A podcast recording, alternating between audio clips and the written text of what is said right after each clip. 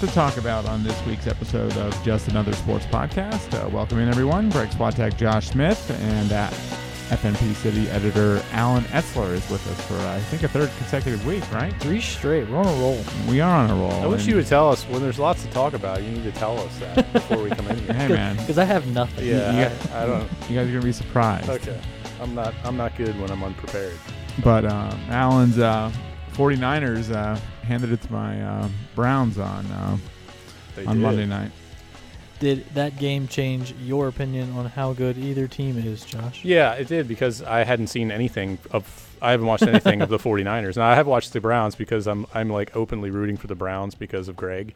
So I watch them like a little bit each week, but I have not seen anything from San Francisco. Not that I didn't know they have their stuff together and they know what they're doing, but the defense is like way better than I imagined it was. Yeah, my takeaway was not so much with the Browns, because I think they're going to be up and they're a young team that's going to be up and down all season.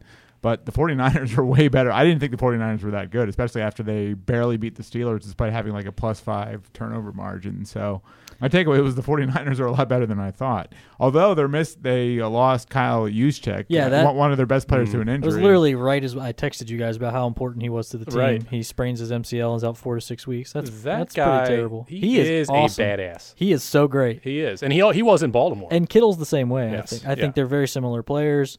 He's making same skill sets. They just play different positions. He's making money like he's a great player, because he's making like $17 million a year as a fullback, which you don't see. But allows them to do so much just because of the position he plays. Yeah, I mean, you just forget how good Kyle Shanahan's blocking schemes are, and how Mike Shanahan's were in Denver all those years, and why Terrell Davis. Well, I mean, Terrell Davis is really good, but helped by that by that blocking scheme. I had one takeaway with the Niners defense you guys mentioned. It is nice to finally see the amount of investment they've put in the defensive line actually look like they've put that investment in that defensive line. Yeah. Lots of draft picks there. Yeah. Right? 5 first-round picks along that defensive line. Bosa, DeForest Buckner, Arik Armstead, D. Ford, and Solomon Thomas all play along the defensive line. Thomas is the kid I was thinking of. And Thomas hasn't really – he's been kind of the one that hasn't really panned out. The other 4 really work well together, and they all bring kind of some different strengths. So I'm very pleasantly surprised to see how good that defense looks. Where's their first loss? Like, if you look down at their schedule, their schedule is pretty soft. I mean, they could be at the beginning of the year. I thought it was a really challenging schedule. Now they're playing at the Rams this week, so this is a big game for them this week. Okay. But after that, it's not much of a schedule. If they get through this week, the first loss I don't think comes until. They have Seattle, I think, week 10. Yeah, on Monday night. Yeah, that's probably. Like, but that's at home. Like, what's the gap between? Okay, so they play the Rams, then so read off the Redskins, the Panthers, the Cardinals. Okay, then it's the Seahawks at home. So the Panthers are playing reasonably well. If the Niners have a bad week or don't show up that day, they could lose that game. But yeah, I mean, they're in position to really be like.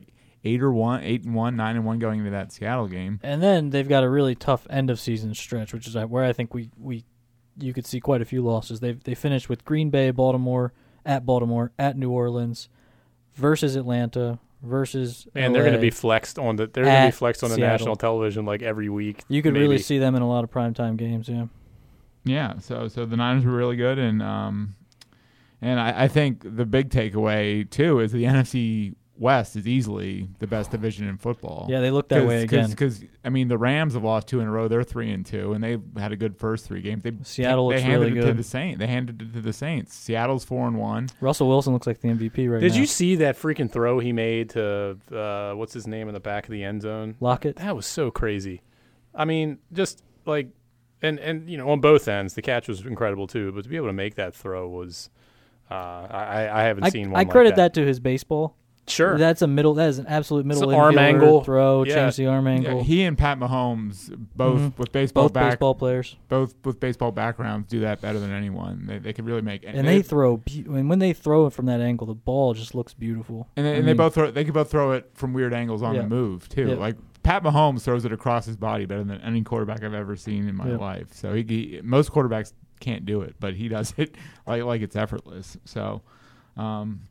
Yeah, my bad look of the week is coming out of the Browns. You guys might know where I'm going. Looking forward to it. But my bad look of the week is coming out of that Browns 49ers game.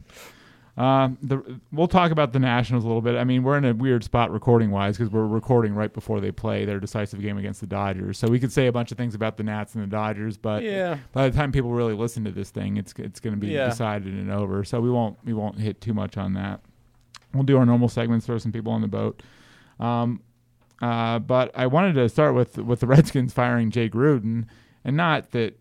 Wow, we're all shocked that Jay Gruden got fired. I mean, we all knew that was inevitable, but like, what is the path forward now for the Redskins? I mean, they've announced they're not starting Dwayne Haskins in a game that they really should win. As bad as they are, they should win on Sunday against the Dolphins, and they're not starting Dwayne Haskins.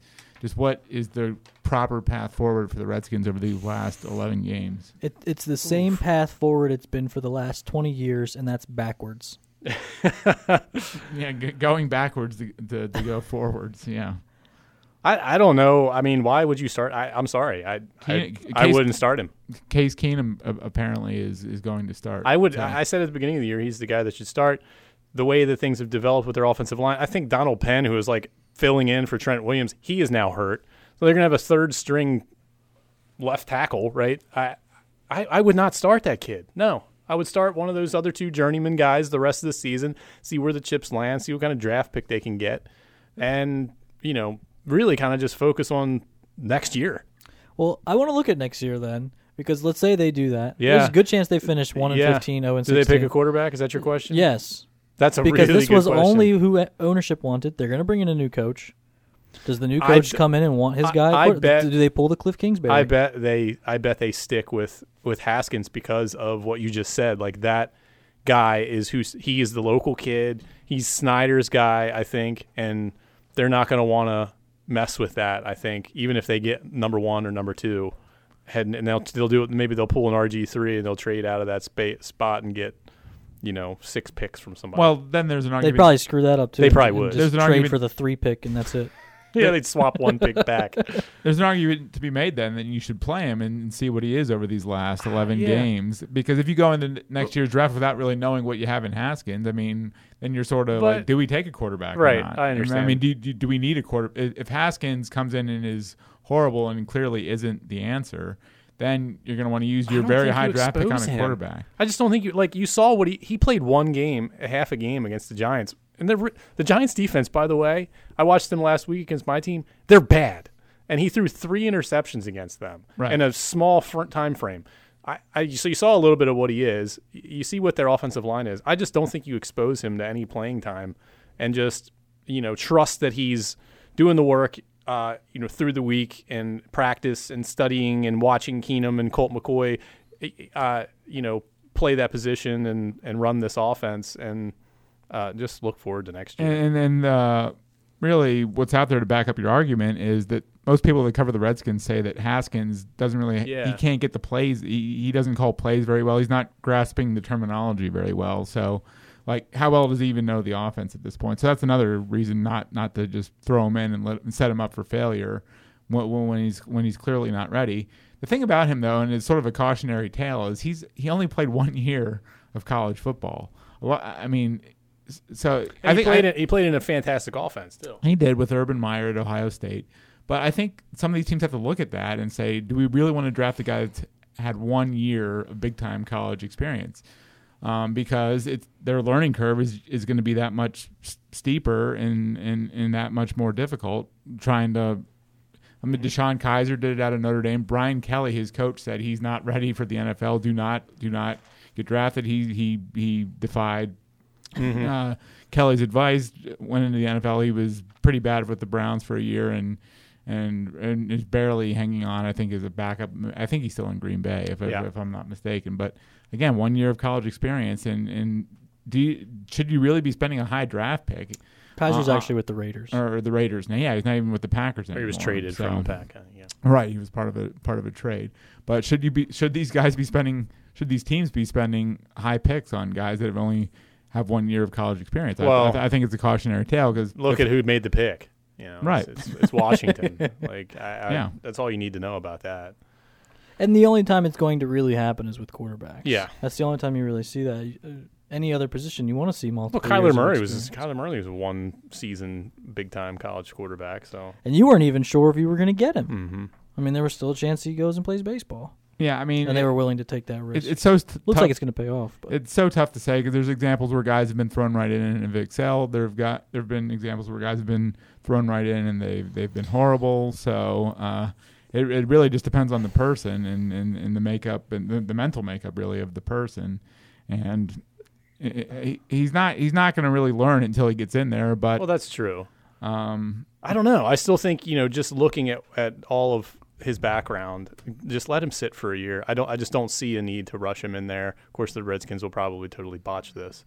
Speaking of which, that something else they botched, like a bad look that we could say. Press conference? Yes. What? Dan Snyder, like, where in the hell are you, buddy? Like, seriously, you're not going to show up and you're going to put your right-hand man, this buffoon up there that, to speak for you. And, and this, it's a monumental time in your organization whenever you're changing head coaches, and yeah, you gotta. I can't imagine like Steve Bisciotti not being at the press conference if they would have fired John Harbaugh last year, two years ago. They also sort of like heaped all of the blame on Jay Gruden. Yeah, and made it seem like now that Jay Gruden's gone, everything's hunky dory. We have a great culture. We have great players. It's damn good. And everything was Jay Gruden's fault. Now that he's gone, watch us improve. But Scott Van Pelt absolutely nailed it with the damn good culture line. I didn't hear. He said.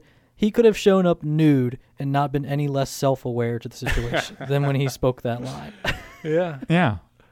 And now, well, the problem with the Redskins is they don't really have a true football guy in charge. Like Bruce Allen is like a businessman. He's working on like their new stadium deal, which people are saying is close.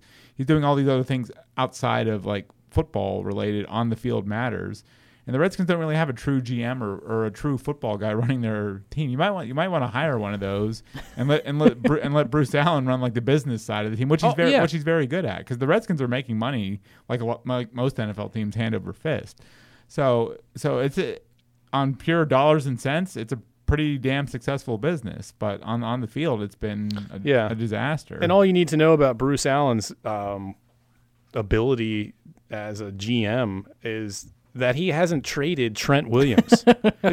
That's all you need to know. Like, he is not going to play for your team. He's not reporting. He's made it known he's not playing for your team, and yet this guy keeps saying, we're not trading him. Watch him trade him, and he'll watch him get like a 5th-round pick or something for him, like, because he's – I don't know. He's just cut out for it. The longer he waits, the less he's going to get in return. Yeah, so that's example, one right there of what kind of an idiot he is. Right. So the Redskins definitely need like a football guy in charge of their operation. I mean, and some of the names that have been thrown out there is like potential replacement. Like Mike Tomlin. Like Mike Tomlin's not leaving the Steelers to come to a stable. How can you talk about him right now? He still works for the Steelers. Right. Why would Mike Tomlin leave a stable bedrock NFL franchise to come run the Redskins mess? And they're just going to fire him after Ben Roethlisberger's out for the year? No. Like I'm not sure that's the case. I don't know. The Steelers has been so. I understand. Mediocre. I understand. But the Steelers, and they're worse than mediocre this year. The Steelers don't. They don't do that. They don't fire coaches. I mean. Bill Cowher, that people were screaming for his head for years. They've never been that bad.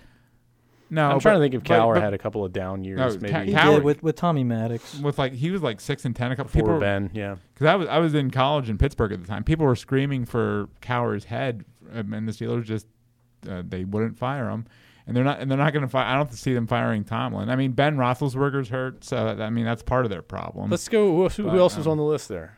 Who else were they talking about? Bieniemy. I like him. Who's the Chiefs' offensive coordinator. I talked about him last year and said that he will be a head coach somewhere, and I couldn't believe he didn't get a job this offseason. But right. Yes, I would. That would be a good one. I've heard Todd Bowles' name, the flamed out coach, who's a defensive minded guy, coached the Jets to mediocre seasons. He's a coordinator. So right. What about Byron Leftwich? Yeah, he's a hot name. I mean. He's got to finish the season in Tampa first, and when Tampa's had some good games, I mean they scored 50+ against the Rams, but they've also had some clunkers too. So I think we need more of a sample size, as the old saying goes on. I don't know who's coaching quarterbacks under McVay now. It's probably going to be him. Right. Well, I mean, whoever somebody's like the water boy, the Rams water boy, will probably get the Redskins head coaching job. A lot of people want to see this Kevin O'Connell, who's already on the Redskins staff, who's never called plays before. Yeah, they want to see more from him. Is he going to call plays now under Callahan? I think O'Connell might be calling the plays now. I think I did read that. So people are interested in him because he's connected to, like, everyone sees, like, the next Sean McVay. I've got the hottest name for you. You go. Mine's a college name. Okay, well, I can't remember his name. It's the guy who was Maryland's fill-in coach last year. The guy who coached Maryland last year. He's out of a job right now. Oh, it's Kavanaugh? No. Who are you? Alan, who are you? Lincoln Riley. Lincoln Riley. Me. Okay, that's a good one. Might be the Browns might be looking at him if Freddie Kitchens can't. Lincoln Riley, is he going to leave that? Is he going to leave Oklahoma though? I mean, that's a pretty plum college job, isn't it? How much money is he making? I mean, everybody thinks the NFL is better than college, except for Nick Saban. No, Nick Saban doesn't, right? What's his name at Clemson? Dabo is not going anywhere, I don't think. I think that's just the perfect, situation for him. He won't even get that much of a raise. He's making like $9 million a season. And he's Dabo's against the players being allowed to get paid, receive compensation law. So that's Matt Canada. Yeah, he's out of a job. I read a really good story by someone. Who the hell was it? The Washington Post maybe did a story on him, just kind of like hanging out down on the beach in North Carolina for a year, sort of waiting to see what shakes out. And the story just talked about how respected he is and how he's been one of these guys who is through his career has coached under so many different other coaches, and he's learned all of these different systems, and he's incorporated all of this different stuff. He has a great understanding of offenses. I could see him being a hot name and coming back to that area. He strikes me as a coordinator type, but maybe. Kellen Moore's a name a lot of people are throwing out. I mean, we'll just see how Dallas shakes out. Another name that's quietly out there is Mike McCarthy.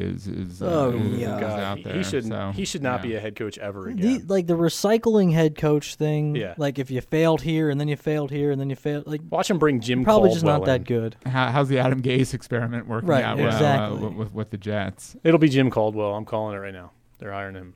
Get out there. You know who else? Get out there, Dwayne. You know who else?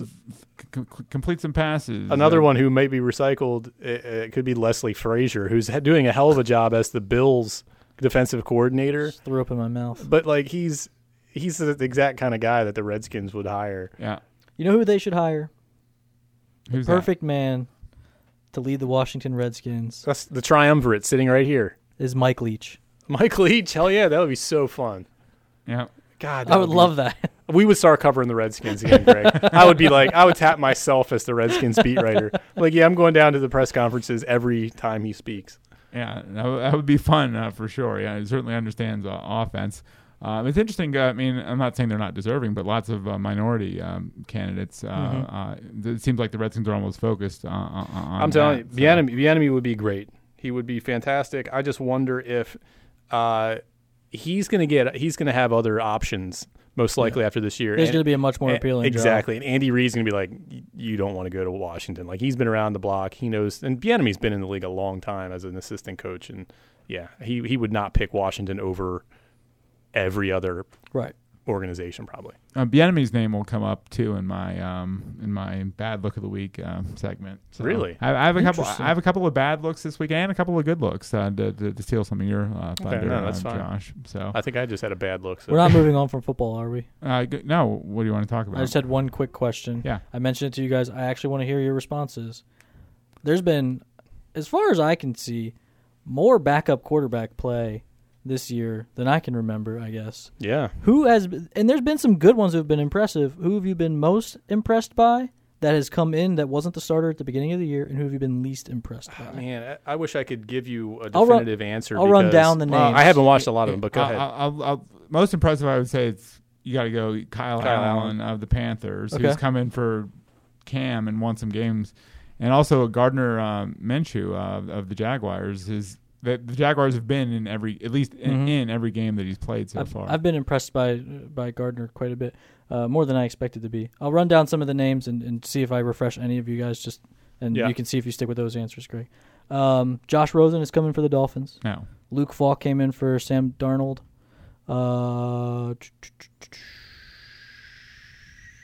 McCoy. Mason Rudolph for the Steelers. He's been playing well. Devlin Hodges for the Steelers. Jacoby Brissett filling in for Andrew Luck. That one's not too much of a surprise, if you ask me. Yeah, I agree with you. He's played before and done well before. Good Gardner Minshew for the Jags. Yeah. Daniel Jones for the Giants. Dwayne Haskins, Colt McCoy for the Redskins. I did watch Jones against the Vikings. He's going to be good. Yeah, I'm like everybody else will eat my words because of that. Because yeah. I was just like a Duke quarterback. Like who in the hell ever drafts a Duke quarterback? Chase Daniel for the Bears. He is what you thought he was, right? To quote Denny Green, the Bears. That's who we thought he was. The Bears are who we thought they were. Right. Mr. Theodore Ted Bridgewater for the Saints. He's exactly the same guy we thought he was. Kyle Allen for the Panthers. I've watched Teddy because it's like I have this. It's this really difficult thing. The Saints are winning games. Yeah. I am most excited that he has been as good as he is. Yeah, it's a really difficult thing for me. Part of me just wants to see him light it up because I love him, and I just hate the Saints though, but. He's doing what he does. That's the kind of player he is. He'll do whatever it needs to be done to win the game. I agree. I would agree with you on the name that I've been most surprised by is probably Kyle Allen because I had no idea he even existed. I mean, and he beat out. Where did he go to college?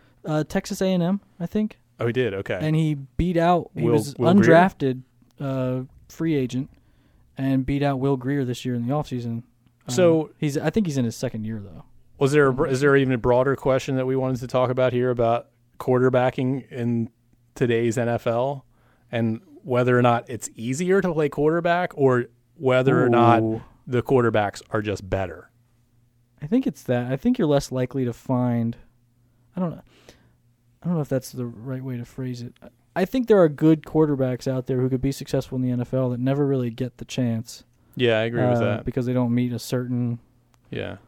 Thing. Now, I forget the circumstances with Kyle Allen and why he went undrafted. But if you're the Saints and the Panthers and you lose Cam Newton and Drew Brees, you're just thinking, how do we survive? How do we survive until these guys get back? But these teams are winning. They're games. They're thriving. Yeah, right. They're winning games without these guys. So I mean, Teddy Bridgewater. I really didn't expect him to look this good. Yeah, he looks really, really good. Yeah, I mean, I just think it's a combination of things in this league where. You know, quarterbacking is being made easier to play because of the rules and things like that. For sure. But at the same time, like so it's been a good, I don't know how long has it been that there's really been, you know, a lot of like quarterback coaching, even at like the youth level and stuff like where these kids are getting specialized training from age 9 up. You know, this has been happening a long time now. Right. It's become such a big business, that sport, that you're seeing. I think we're seeing the fruits of that now because there are just, you know, every team has 3 quarterbacks who could be legitimate starters in the NFL, or you could plug them in and like this kid from Pittsburgh, I'd never even heard of him, but he came in and he played well enough, and it looked like they were in that game. He didn't turn it over. He didn't, right? Yeah, exactly. I think part of that was a product of the Ravens had no idea who that guy was. Yeah. They weren't prepared for him at all. So let's see. He plays Sunday night. He'll be in there Sunday night, I imagine, because I don't think Mason Rudolph will be back in a week after he was out cold for several seconds on the field.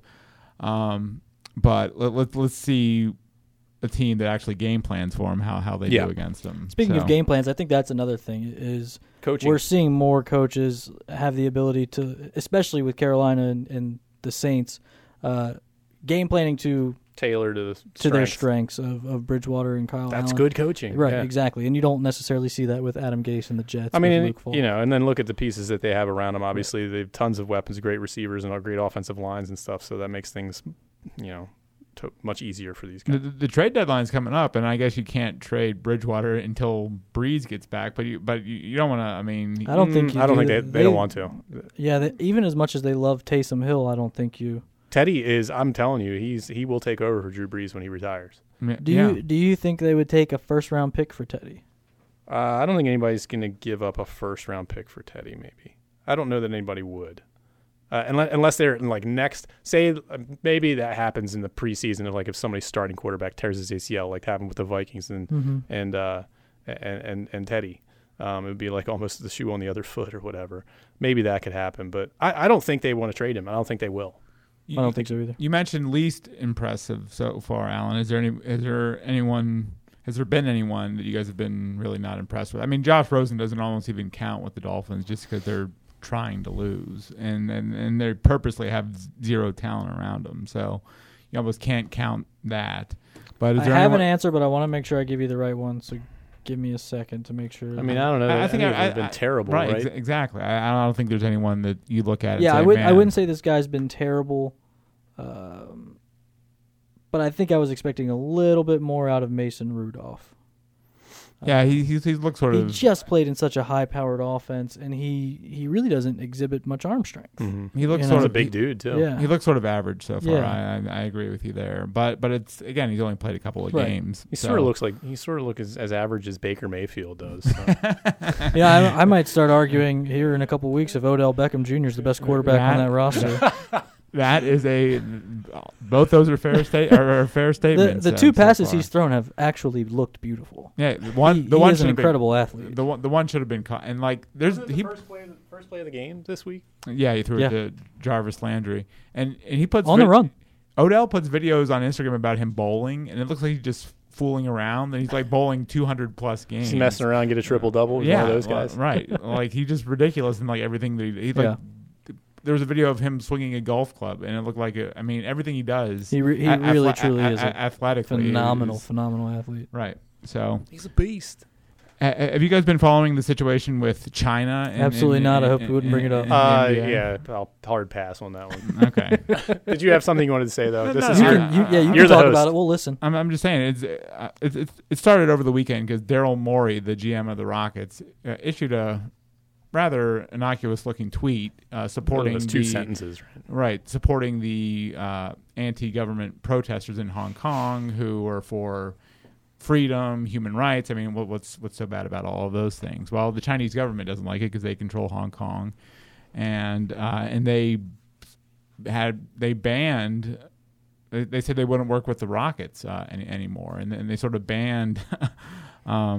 And anything to do with the Rockets in their country. Took off TV, I think. The NBA had to get involved. Had to apologize. Adam Silver called Morey's tweet regrettable, which was, I'll use my favorite word, a bad look for the NBA, because you're saying, hey, this guy's tweeting in support of human rights and freedom, and you're saying it's a regrettable tweet.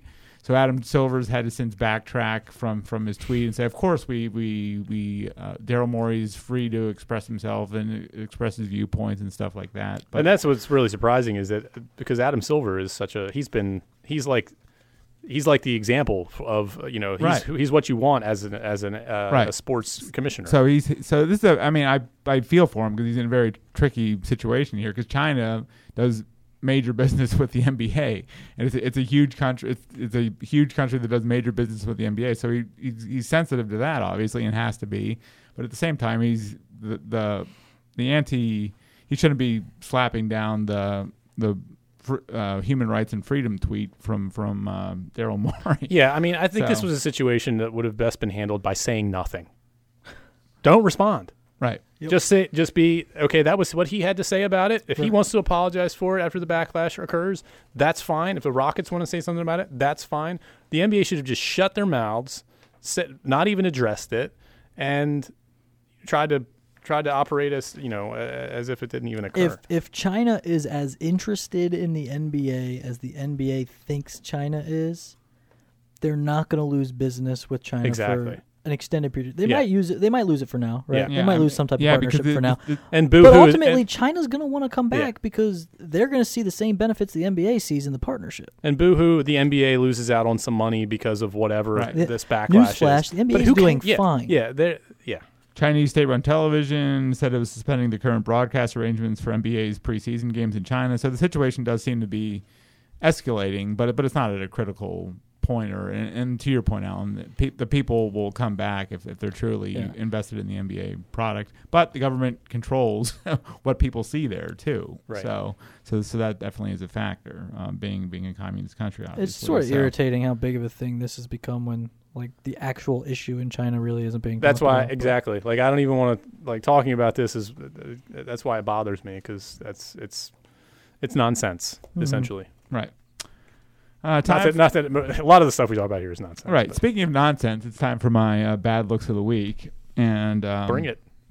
And I was all lined up to make Baker Mayfield my bad look of the week, because you can get away with the flag planting and the crotch grabbing and not shaking people's hands when you're winning, but you're not going to get away with it when you complete 8 passes for 100 yards and turn the ball over 3 times. So when this initial story broke with him not shaking Richard Sherman's hand, I said, "Wow, Baker, what are you doing? You're playing horribly." Did you talk to him? Is that how you addressed him? I called him. You're like, "Wow, Baker." I texted him and I said, "Wow, Baker, what is going on here?" But then video services last night showing Baker Mayfield, the Zapruder film, shaking Richard Sherman's hand. So Richard Sherman, for lying and making up some slight in some story, he gets your bad luck. Richard Sherman, I flipped it. I was all lined up for Baker, but Richard Sherman gets my bad luck of the week for lying about being offended. All right, I'm giving him my good luck of the week. I'm going to give that to Richard Sherman just because I think it's hilarious. Like I don't care that he made that up. I think it's great. I think it's. We need more of this sort of stuff in the NFL. Just like grudges, and even if they're perceived grudges, and guys acting on their grudges and guys responding to grudges. That's what I want to see. I think this is wonderful. Thank you. I am going to expand on that, and I'm going to give press conferences my good look of the week, because there's at least 5 I will run down that are fantastic this week, within the last 2 weeks. On the Miami Heat Media Day, they went over the best gifs and memes of Jimmy Butler, and Jimmy Butler was telling the reporter he was thinking, what was going through his mind as it was happening. Fantastic. Yeah. Need more of that. Yes. A reporter asked Deshaun Watson about defenses being played and what was why they weren't able to get more deep threats. This was 2 weeks ago. Then they asked the question again today, and Deshaun Watson gave two of the most thoughtful, helpful answers I've ever heard a football player give about the defenses in terms of what they're actually seeing when they're on the field, and talking and breaking down what cover 6 is versus what cover 4 is versus what a spy is. And we need more of that. Let me say something about Deshaun Watson. That helps Watson. Make reporters smarter. Here's something I would say about Deshaun Watson. If we were if an alien came to our planet and we were trying to show him what a football player was, like a total package, I would show him Deshaun Watson. Yeah. And even like his press conferences and stuff. Like the kid, he's just a great kid. He makes football look easy. I say it all. I love him. He's like my favorite player. He like volunteers at like soup kitchens like regularly. He just founded the Deshaun Watson Foundation, and it's going to build houses and feed the hungry for people, disadvantaged youth and families in Houston. Fantastic. The other press conference. There was Nick Bosa and Richard Sherman both gave great press conferences. I loved Nick Bosa talking trash to Baker Mayfield and holding that 3-year-long grudge, whatever it was. Ohio State boy, right? I need more of that in my life. And lastly, last night Tommy Pham, who plays for the Tampa Rays. Oh, I saw this. Were you talking about his post-game press conference? Yeah. Go ahead. Well, it was about how his upbringing and how difficult it was, and that his he had no father, and this is a storyline we hear a lot of in sports. But he was talking very eloquently about it and said that he's proud of himself. Was this a sit down or was this the one on the field? This was on the field. Yeah, see, I'm laughing because I loved how he was just so to the point with the first couple of questions with that, and then he got into that. He had a really deep answer about how he's proud of himself. And I love that. That was awesome. I love that because I think it's something that athletes don't think about or talk about enough of. Everybody helps you to get where you're going. Yeah. But ultimately, these guys are the ones putting in all that work, and it's not often recognized how challenging it is to get where you are. And you should be proud of yourself when you get that far. Wasn't he like a really? Talk about it. I can't remember what his story was. Whether he was a really low draft pick he busted his ass. Yeah, no one thought he would be a great player. Even when he started playing really well, he played for the Cardinals. Mm-hmm. He lit it up for the Cardinals, and they still didn't show him the respect that he kind of deserved in terms of his contract and retaining him. So that I totally agree with you. Was an awesome thing to see, and it's been an awesome thing to see him, succeeding, especially in the postseason. I wanted to say something else about that game and a good look, and it was that freaking relay play. Now, I only watched that game. I was off last night, and I literally watched 5 minutes of that game, but I saw that play, and I was like, oh, my God, my dad would love to have seen this. because my dad was my Little League coach, and you remember, Alan, playing Little League and, like, all of the practicing you did on hitting your cutoff man, right? And, like, this was just a freaking textbook play. It was a laser from Kiermaier, and it was a laser from the middle infielder, I can't remember his name right now, to get Altuve at the plate.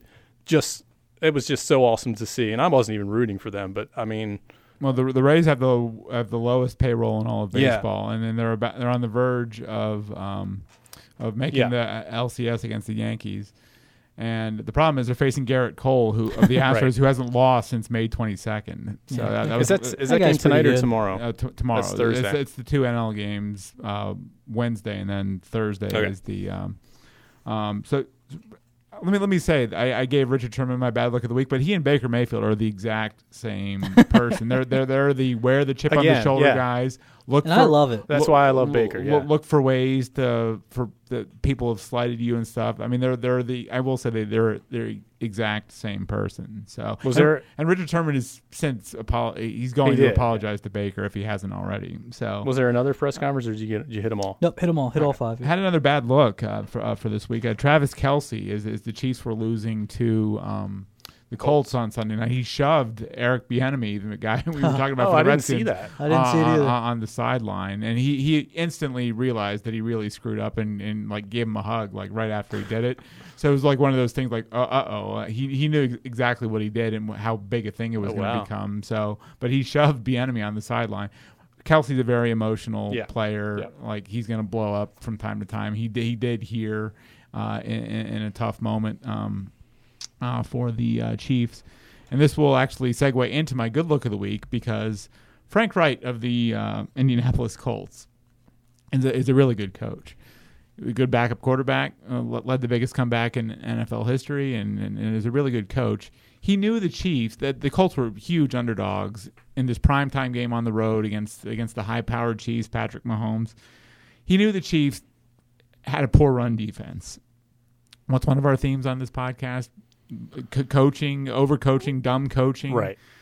Run the ball when you're supposed to run the ball. All Frank Wright did was run the ball 40-plus times in that game against a bad run defense, and the Chiefs and the Colts wound up getting a big road win and a big upset over the Chiefs, just for simply doing what they were supposed to do, not overthinking the situation, not trying to prove how smart you are, how you're the genius that's going to revolutionize the league, like some of these guys seem intent on proving. And then by doing that, he looks like a genius. Yeah. Right.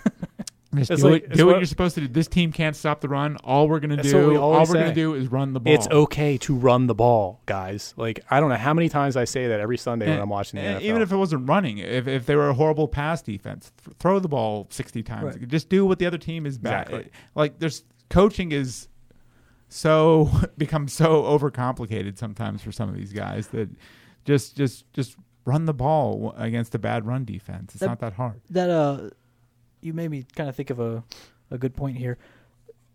Kansas City they've lost, and they played a very tight game 2 weeks ago against Detroit. Are we sort of seeing some holes in the armor here, some chinks in the armor, and a way to beat them because their run defense is bad, and you want to keep Patrick Mahomes off the field. Yeah, I mean, it sounds simple enough, doesn't it? That sounds like a reasonable strategy. And when all Chiefs fans were grumbling about how they never touched the ball in overtime, all they had to do was stop Tom Brady. Their defense was terrible the entire second half of that game. I think Brady, on that winning drive, converted like 3 third-and-longs on that drive. D. Ford is jumping off sides. So they could have stopped the Patriots and gotten the ball for Patrick Mahomes. We didn't need a rule change stipulating that everyone gets to touch the ball in overtime.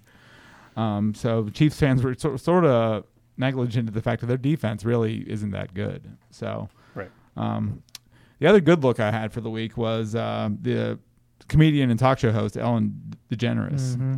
I didn't follow this story. There's nothing about her that is appealing to me. I don't think she's funny at all. So I don't really. No, I never remember laughing at anything she's ever said. It's not about you personal don't have a heart. It's not about personal taste with Ellen in this case.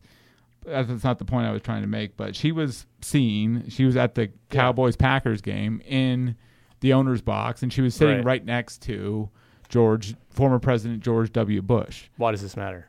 Well, George W. Bush is an arch conservative. Ellen DeGeneres obviously is big proponent of the LGBTQ community, very outspoken liberal. Politically, they're on completely opposite sides of the spectrum. Right. So Alan DeGeneres was getting all sorts of reaction. How could you sit next to George Bush, or what are you doing, or you've betrayed us, or whatever? Yeah, I mean, she are you serious? She was taking tons of flack for sitting. The world erupted. See, anytime I see anything about her, I just ignore it because I don't think she's not worth my time. There was a huge uproar over her just merely sitting next to George Bush. At this football game. Who cares? And I thought, and my good look of the week is her response to this to this criticism, and her basic point was, look, I'm friends with George Bush. You might not like George Bush, you might like me and not George Bush, but I am friends with George Bush, and it's okay. Like, we're different. We're allowed to disagree on some things, right? People, exactly. That's the point that she made that I thought was brilliant. Like, you don't have to see things across the board, eye to eye with people to be friends with them. Yeah, I mean, it's what's wrong with our political system. Like, unless you see eye to eye everything across the board, then you have to be an enemy of that person. You have to hate the person.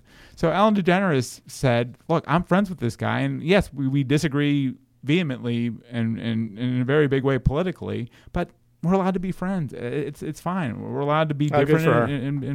That was going to be my good look of the week, is just her response to this.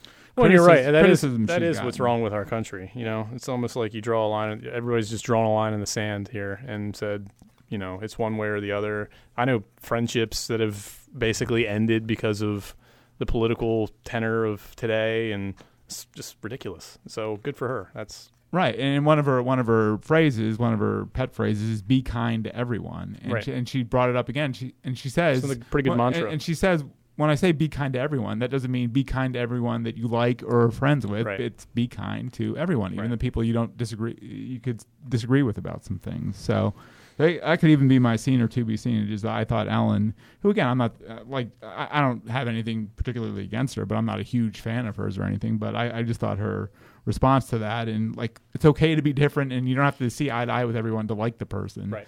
I thought that was great. So that's my good look of the week, along with Frank Reich.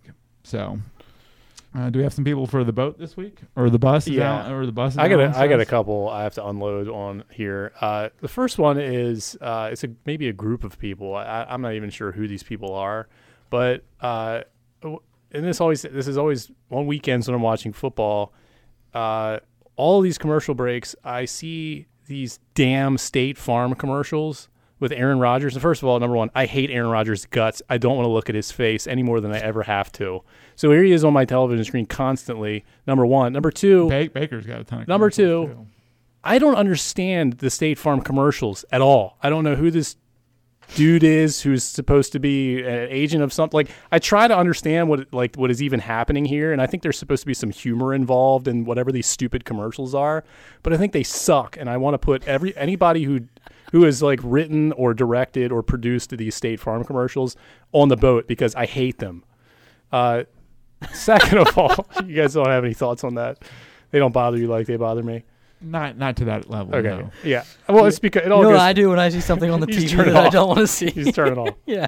And normally that's what I do too, but it all goes back to my hatred of Aaron Rodgers. So I understand why. So have you thrown him on the boat? No, yet? I don't think I have, because I really haven't had too much of a reason to, other than the fact that I just hate his guts for being so good. And playing for a team that I hate. Right. Yeah. Well, that's another thing. Every time I watch them play, I swear to God, when if that guy throws an incomplete pass, a flag comes out. Or he's immediately you see him looking around, he puts his hands in the air, his hands up, oh, how could that not be a flag? Literally every time he throws an incomplete pass. That is incredibly annoying. Who do the Vikings have this week, by the way? They play the Eagles at home. Ooh, will that be your first opportunity to bet against? If Colin is going to Charlestown, I will put money. I think I even said I wouldn't, but I think I've reconsidered this because smart coach and Doug Peterson, good quarterback. They're going to get great run defense. They're going to get it's out-coached. It's sort of a big game, so Cousins will have a bad game. It's against the team with a winning record. Right, he doesn't win those games. That's not a prime time game. It's not a national TV game. But, yeah, I might really put some money down on Philly this week. Yeah. Secondly, I have to put Washington Post columnist Thomas Boswell on the boat. I am so tired of the way he talks about Washington sports. And one tweet in particular that came a Monday, and I don't even have it in front of me. I think I sent it to you guys, didn't I? Alan, you have your... It's a bit overwritten. I can't remember if you sent it in a text message. I sent it on Twitter. He was upset because because the Washington Redskins fired the timing of the Gruden firing. Right. Here, hold on, let me see here. He was leave it to the jealous sick puppy skins to fire their lousy coach of their awful team on the same day Nats play Game 4 of NLDS and day before Mystics may clinch WNBA title. Typically classless, self-centered Snyder Allen trash move. All about us when nothing is about them anymore. Can I read one more thing of this that you also sent us? Yeah. From Saturday. Oh, yes. Like a pirate ship sweeping up on a stately frigate with treasure in its hold, the Nats have no intention of playing fair in this National League Division Series or acknowledging any big league code of conduct or unwritten rules of fair play. They want the gold, the diamonds, and blimey, the pearls, too. Oh, my God. That is gag-worthy. The idea that the Washington Redskins should have taken into consideration that the Nationals were playing that night or the before Mystics. Making a personnel decision such as firing their head coach on a Monday. When the hell else were they supposed to fire him? Were they supposed to wait until after the Nats won their game by Tuesday? Yeah, like, what the hell is he talking about?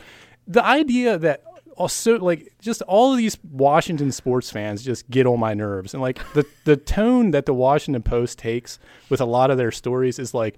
It's a fanboy tone. It is. I hate to use that phrase, but it really is. And Boswell, in particular, just goes way overboard with his language and the style of writing. Like, he was going for a whole... He was talking about, like, pirates, or I don't even know what the hell he was even going for in that piece that you read, that paragraph, because it went on for like 4 paragraphs, and he was like, I just read talking about sentence. The pirates. He was likening the Nationals to being pirates or something like that. But anyway, like he really is kind of gross in the way that he covers these teams, and I'm kind of tired of it. And I'd rather not run. Honestly, like, we have a Washington Post subscription here, so we can use their stuff. And I really go out of my way to avoid running stuff that he's written because he's just so over the top, and just I just don't like his, like, he's a great writer. He comes with some great takes, and he's a really smart guy, but I just, his style of writing and just the way that he comes at you with his Washington fandom, it's not for me. Tom, if you're listening, you're welcome onto the podcast anytime to defend yourself. Yeah, so. I doubt this will get to him. I don't think he gives a rat's ass who I am. Hey, I'm sure of that. I'd like to see him issue a tweet about you. Yeah, and see how colorful that might be. So, all right, those are mine. It'd be overwritten, that's for sure. I had some strong feelings this week. Do we have someone for the bus, Alan? Yeah, well, Alan's bus. We've sort of already talked about one of them. One thing I want to throw on is more of a concept than a person. That is pass interference, instant replay. It's horrible. It's horrible. What are we doing? Yeah. Now it's just a waste of time because nothing's getting overturned. Let's just get rid of it. And plus, I don't like the aspect of it. Like, it wasn't called initially, but now they could go look at it and then retroactively throw a flag. They don't, so it doesn't matter. Who cares? I was for it. Put it on the boat. Drive it home. When they came out with this rule, this 1-year rule, I was for it. But the way that it's shaken out, I don't understand why the league doesn't take a broader look at this and just say, you know what, this isn't working already. Well, we're done. It was doomed from the start because it was a major overreaction to one play that should have been called pass interference in a critical game. Yeah, it was just a big over. Normally, when you're making a major decision based on a single play or just... When you make decisions out of emotion, you make wrong decisions. Exactly. Thank you, Alan, for saying what I couldn't articulate. The second, it's 2 people I want to put on. Their names are Dan Snyder and Bruce Allen. I want to put them on the boat, and then I want to put the Washington Redskins on another boat to London, and let's just get rid of the organization. Send them to London? Yeah. And have our first overseas NFL team, and we'll have the Queen own it. That'd be good. Because I'm sick of them. Yeah. put him onto the bus and drive him into the Atlantic Ocean. Sure. There probably is not a worse owner in all of professional sports. It is amazing. It is amazing to me that in this market we have the two worst owned teams. Yeah. The worst run organizations in sports are the Baltimore Orioles and Washington Redskins. It is amazing to me that they happen to be 10 minutes away from each other. Right. I don't have anyone 30, whatever. I don't have anyone great for the bus or the boat or I was going to throw these ESPN executives. Like I understand their stance on not wanting their talent to talk politics and stuff, but when it comes to this China NBA, it's affecting the NBA. So because ESPN's slapped people down for talking about this China NBA situation. Look, if it relates to sports, they should be allowed to talk about it. So, I mean, and this relates to sports. ESPN is run by a bunch of cowards. So yeah. So, I mean, so they should be allowed to, their talent should be allowed to talk about this situation. So I'm throwing ESPN executives on the boat because this is a sports-related issue and not just a what Dan Le Batard thinks about Donald Trump or whatever. Right. So I'm surprised Dan Le Batard hasn't just said, you know what, screw you, I'm gonna talk about it, because that's the kind of guy he is. Yeah, he has before. He's done that before. So, right. So, seen or to be seen, mine will be the Alan DeGeneres thing. Alan, did you have one? Yeah, Game 4, Washington Nationals, the Ryan Zimmerman home run. Good one, yeah. Amazing. I hope that's not the end for him, but if it is, great way to go out in Washington. And I think we overlook a lot because we're in this era of Nationals where we've got the Scherzers, we've got the Strasburgs, we had Bryce Harper, and now it's the Juan Sotos and the Anthony Rendon's. We overlooked just what Ryan Zimmerman meant to that franchise as it was getting off the ground. He was the only guy on that team worth rooting for about a decade. Yeah, he was the face of a horrible franchise. Yeah, he was the man, and I think he really hasn't got a send-off. I don't know if this is actually his last year. A lot of people are saying it will be. I don't think he's made it official, but he really didn't get a send-off, and I think that was a great way to end it in D.C. if he doesn't get to come back. The reaction was what I loved. You know, he was incredibly emotional. He was 26 again. Yeah, so that was cool to see. Given that the Nats have given their fans a good season after a poor start, given that they've given their fans a wild-card game victory, and given that they've won two elimination games now, including Mondays, which put them into this Game 5. Has their playoff run, even if they lose to the Dodgers, has their playoff run been a success? Nope, didn't get out of the first round. Okay, they're going to lose tonight. Yeah, I'm sort of on the fence on what I think Strasburg's going to do. I could see him get shelled, or I could see him be lights out. Yeah, this is kind of this is a turning point in his career of how we look at Steven Strasburg. If he doesn't perform in this game. Because he doesn't really have a performance that he hangs right. his hat on. Like Scherzer's no hitters. He's the big game guy, and Strasburg's been a great pitcher for most of his career. But what has he really done to put his team to the next level? It hasn't really come up. That's a good way of looking at it. I just see this. I don't think it's going to be on him tonight. I think you're going to lose tonight, but I think it's going to be he's going to go 7. He's going to be great, and Bueller's just going to be just as good, and they're going to lose by a run. You know, that's what I see it. Yeah, it'll be interesting. We're just going to edit over this on tomorrow when we come in. Right. We can do that. Graham could do that. Right, Graham? Thank you. And we'll just have Josh predict what actually happened. My scene to be seen. It was this. I did get a chance on Saturday night, and a lot of times you guys know I work on Saturday night, so I don't get to watch a lot of college football. But on Saturday night I got a lot of my stuff done. I was just sitting, waiting for a few things, as happens to me a lot of times at night. And so I got to sit and watch some of the end of a game. And I had been flipping around. Ohio State was on. They were whipping whoever they were playing. I can't remember who it was at this point. There was another game on that wasn't very good. And so I've turned it on because I saw the score between SMU and Tulsa, I think it was. I can't even remember. That's who it was. The game went to like triple overtime. I got to sit and watch all of the overtimes. I love college overtime. So there was like a missed field goal in there somewhere. There was just some great stuff. I think what had happened was SMU, which is ranked, was trailing by like 3 touchdowns earlier in the game, and a bunch of people left because it was at SMU. Well, I think those folks didn't necessarily like get out of the parking lot, and the comeback started, so they let them back in, I think, was something that sort of was going on there. And they ended up coming back and winning the game in like triple overtime or something. It was just a lot of fun. I don't get a chance to sit down and watch like college football very often. So to be able to see that and a cool atmosphere and lots of scoring and excitement like that was fun to see. Would you be on board if the NFL adopted the college overtime format? I've talked about that, I think, on our podcast before. I like that style of overtime. I mean, I don't think that'll ever happen in the NFL. No, just because you're already in field goal range, really, or should be. I mean, some of these kickers aren't very good and would miss from time to time. Some variation of that I would be on board with, and I think that's been talked about, like start them at the 40 or you know what I mean, like something like that out of field goal range. So, right? Yeah, it was a good time to watch that game. All right, guys. Alan, anything else? Another to be seen. Hulk Hogan said the other 2 days ago that he's getting in shape for one more match. Oh, Lord. And I don't know if we need that. Oh, come on. That is just ridiculous. He's 66, I think. Can he even walk? Can he? He's going to be pushing a walker to the ring. Yeah.